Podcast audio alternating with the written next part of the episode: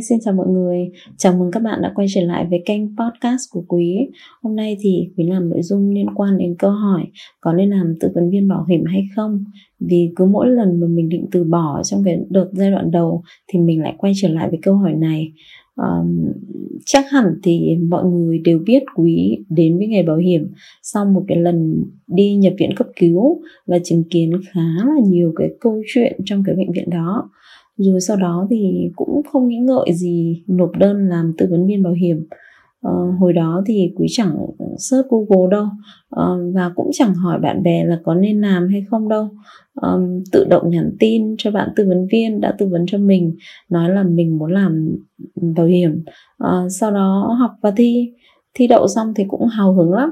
Nhưng sau khoảng 3 năm gặp khá là nhiều đồng nghiệp đã từ bỏ nghề theo thống kê thì có khoảng 95% tư vấn viên từ bỏ nghề tư vấn viên bảo hiểm trong 2 năm đầu tiên thì mình muốn chia sẻ với mọi người về chủ đề ngày hôm nay để có thêm một cái góc nhìn về nghề tư vấn bảo hiểm nhé.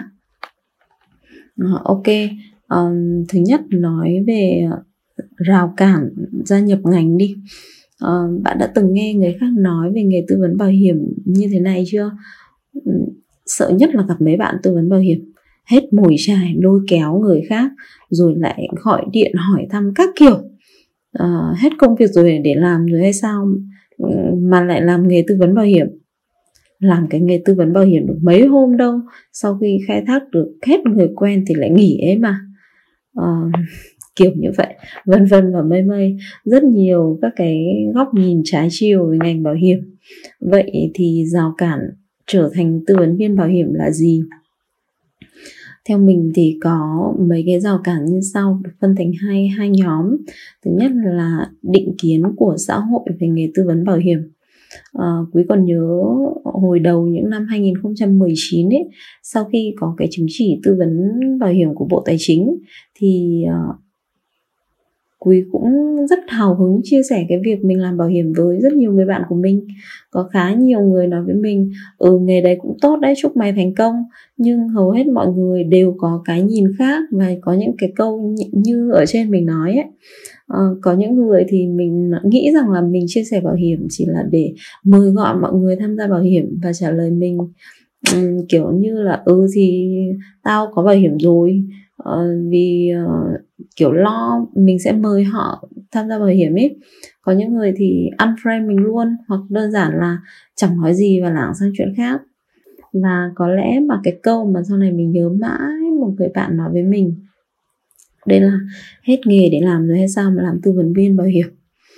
Có lẽ cái nhìn định kiến của xã hội không tự nhiên mà có bởi có rất nhiều lý do dẫn đến là mọi người mới có cái nhìn đấy.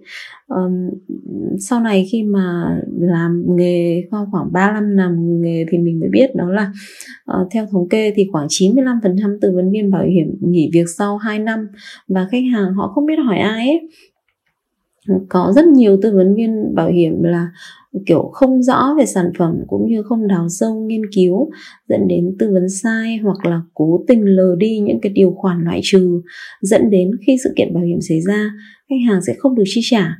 Và đương nhiên là bảo hiểm mang tiếng là lừa đảo. Dĩ nhiên là cũng có một phần khách hàng đôi khi cũng không quan tâm đúng mức đến sản phẩm, giải pháp bảo hiểm mà mình đã lựa chọn. Ờ, không dành thời gian nghiên cứu này, tìm hiểu về sản phẩm, hoặc đôi khi không còn lắng nghe tư vấn viên giải thích về quyền lợi bảo hiểm là gì. Ờ, mình thì mình nghĩ cái gì nó cũng có hai mặt thôi. Ờ, nên đấy là lý do mà xã hội có một cái nhìn định kiến về bảo hiểm như vậy. Rào cản thứ hai để trở thành tư vấn viên bảo hiểm đó là các bạn khi mà bắt đầu ấy là xác định sai tâm thế khi làm tư vấn viên bảo hiểm điều này thì rất vô cùng quan trọng bởi vì nếu như mà các bạn xác định sai tâm thế thì có lẽ rất nhiều rào cản tâm lý mà bạn không thể vượt qua được. À, hầu hết mọi người khi làm tư vấn viên bảo hiểm thì đều có tâm lý là trở thành người bán bảo hiểm chứ không phải là người tư vấn. À, tư vấn giải pháp bảo hiểm tư vấn giải pháp tài chính khi mà mình nghĩ là mình là người bán bảo hiểm thì mình sẽ không còn, kiểu, đứng về phía nhu cầu của khách hàng nữa. Mà bạn đang đứng phía đối diện so với nhu cầu của khách hàng. Bạn không đặt mình vào hoàn cảnh của khách hàng để nghĩ, để cân nhắc giải pháp đối với cái cái khả năng tài chính của khách hàng. Mà bạn chỉ nghĩ đến cái hoa hồng mà bạn sẽ nhận được là bao nhiêu. Ờ, bạn sẽ không thời đào sâu thời gian nghiên cứu học hỏi để thiết kế ra một cái giải pháp đem lại nhiều lợi ích nhất cho đến cho khách hàng. Um, bạn cho rằng cái là cái nghề tư vấn bảo hiểm chỉ là một nghề kiếm thêm thu nhập uh, chứ không phải là một cái cơ hội nghề nghiệp trong tương lai. Và chính bản thân bạn cũng có định kiến đối với cái công việc này chứ không coi trọng những cái giá trị những cái giải pháp mà các bạn đem lại cho khách hàng đấy là khi mình nghĩ là mình là người bán bảo hiểm nhé còn khi mà mình xác định mình là một người tư vấn giải pháp bảo hiểm thì nó sẽ hoàn toàn khác. Bạn sẽ nghĩ đến những đứa trẻ phải uh, những đứa trẻ kiểu phải bỏ học giữa chừng vì ba mẹ gặp tai nạn rồi rất nhiều hoàn cảnh gia đình phải bán đi toàn bộ những gì họ có để chạy chữa khi mắc bệnh hiểm nghèo.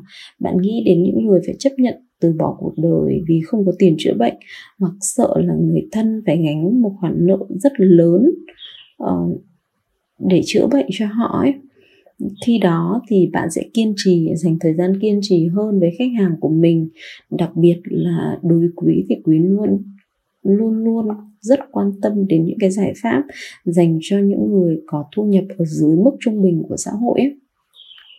À, vậy thì qua hai hai phần trên trên đây chỉ là hai cái rào cản mà mình, dưới quan điểm của mình đây là hai rào cản lớn nhất mà bạn cần phải vượt qua. Mình dĩ nhiên rằng là ờ, nghề nào thì cũng có rào cản. Đến phần thứ hai ờ, mình sẽ chuyển sang giờ bạn đã biết là rào cản mình cần phải vượt qua là gì chưa? Dĩ nhiên trên đây quý chị liệt kê hai cái rào cản lớn nhất để tham gia vào cái ngành bảo hiểm này thôi. Còn trong quá trình mà bạn làm việc thì bạn sẽ cần phải vượt qua nhiều nhiều rào cản nữa. À, mỗi cái rào cản là một cái khó khăn bạn cần chinh phục nó. Và khi bạn chinh phục nó thì bạn bạn sẽ cảm thấy bạn đem lại rất nhiều giá trị và lợi ích cho cộng đồng cho xã hội. Giờ đến phần 2 ưu điểm của nghề tư vấn bảo hiểm mặc dù là có rất nhiều cái nhiều rào cản ở trên để gia nhập đội ngũ tư vấn viên bảo hiểm chuyên nghiệp, nhưng mà ưu điểm của nghề này thì cũng rất rất đáng để bạn nỗ lực cố gắng vượt qua những cái rào cản mà mình đã nói ở trên. Thứ nhất là tiềm năng của ngành bảo hiểm. Có đến 90% dân số Việt Nam chưa có bảo hiểm, mà hầu hết những người tham gia bảo hiểm là những người có thu nhập tốt trong xã hội. Vậy đây có phải là ngành tiềm năng không? Quý xin trả lời một cách chắc chắn đấy là ngành này là ngành vô cùng tiềm năng. Vậy, đã có tiềm năng rồi, thì công việc của bạn là biến tiềm năng đó thành một cơ hội nghề nghiệp tốt cho chính bản thân mình, vừa được có thu nhập tốt, vừa có đóng góp được cho cộng đồng, cho xã hội. Bạn không cần phải thông minh xuất chúng, chỉ cần bạn xác định đúng cái tâm thế của mình khi làm việc và vì lợi của của khách hàng cộng với một chút cần cù nỗ lực mỗi ngày bạn sẽ có được cái thu nhập xứng đáng với những cái nỗ lực mà bạn bỏ ra. Và câu chuyện cũng có chiều ngược lại. Nếu như bạn bạn không cố gắng không nỗ lực học hỏi thì đồng nghĩa với bạn chẳng có thu nhập và bạn sẽ ao ra khỏi ngành. Mình thì mình nghĩ nghề nào cũng vậy thôi chứ không phải là mỗi nghề tư vấn viên bảo hiểm. Uh, không kể đến là khi mà bạn tham gia vào ngành bảo hiểm thì bạn có cơ hội thăng tiến không giới hạn và có rất rất nhiều cơ hội đi du lịch cũng như là đào tạo ở nước ngoài. Cái ưu điểm thứ hai nữa là được đào tạo chuyên nghiệp. Khi mà quý mới ra trường ấy, thì mình xác định mình trở thành một người bán hàng suốt đời. Cái này thì bạn bè của quý đều có thể confirm luôn cho mình ấy và mình lúc đấy mình cũng tự hỏi bản thân là không biết là ở Việt Nam có trường đại học nào đào tạo cái nghề bán hàng chuyên nghiệp không nhỉ? À, và câu hỏi đó thì mình cứ băn khoăn mãi và không tìm ra câu trả lời. Thật ra thì tất cả các công ty đều đào tạo cho nhân viên bán hàng của riêng công ty đó. À, nhưng một người bán hàng chuyên nghiệp được đào tạo bài bản thì rất là ít công ty có cái chương trình đào tạo đó. À, sau này nghĩa là sau này khi mà đến những năm gần đây thì mới có những cái chương trình đào tạo bài bản đó. Và khi mà mình vào Manulife ấy, thì mình nhận thấy ở đây là một môi trường đào tạo nghề bán hàng siêu siêu bài bản luôn ấy. Kể cả sau này mà bạn không làm nghề tư vấn bảo hiểm nữa thì cái mà có lẽ là bạn được nhiều nhất ở các công ty bảo hiểm đó là và đặc biệt là Manulife luôn đấy là môi trường đào tạo tại đây thì bạn sẽ được đào tạo thứ nhất là về kiến thức chuyên môn, về tài chính, bảo hiểm. Dĩ nhiên rồi, bởi vì đây là giống như là đào tạo sản phẩm ở các công ty khác ấy. thứ hai là về kỹ năng.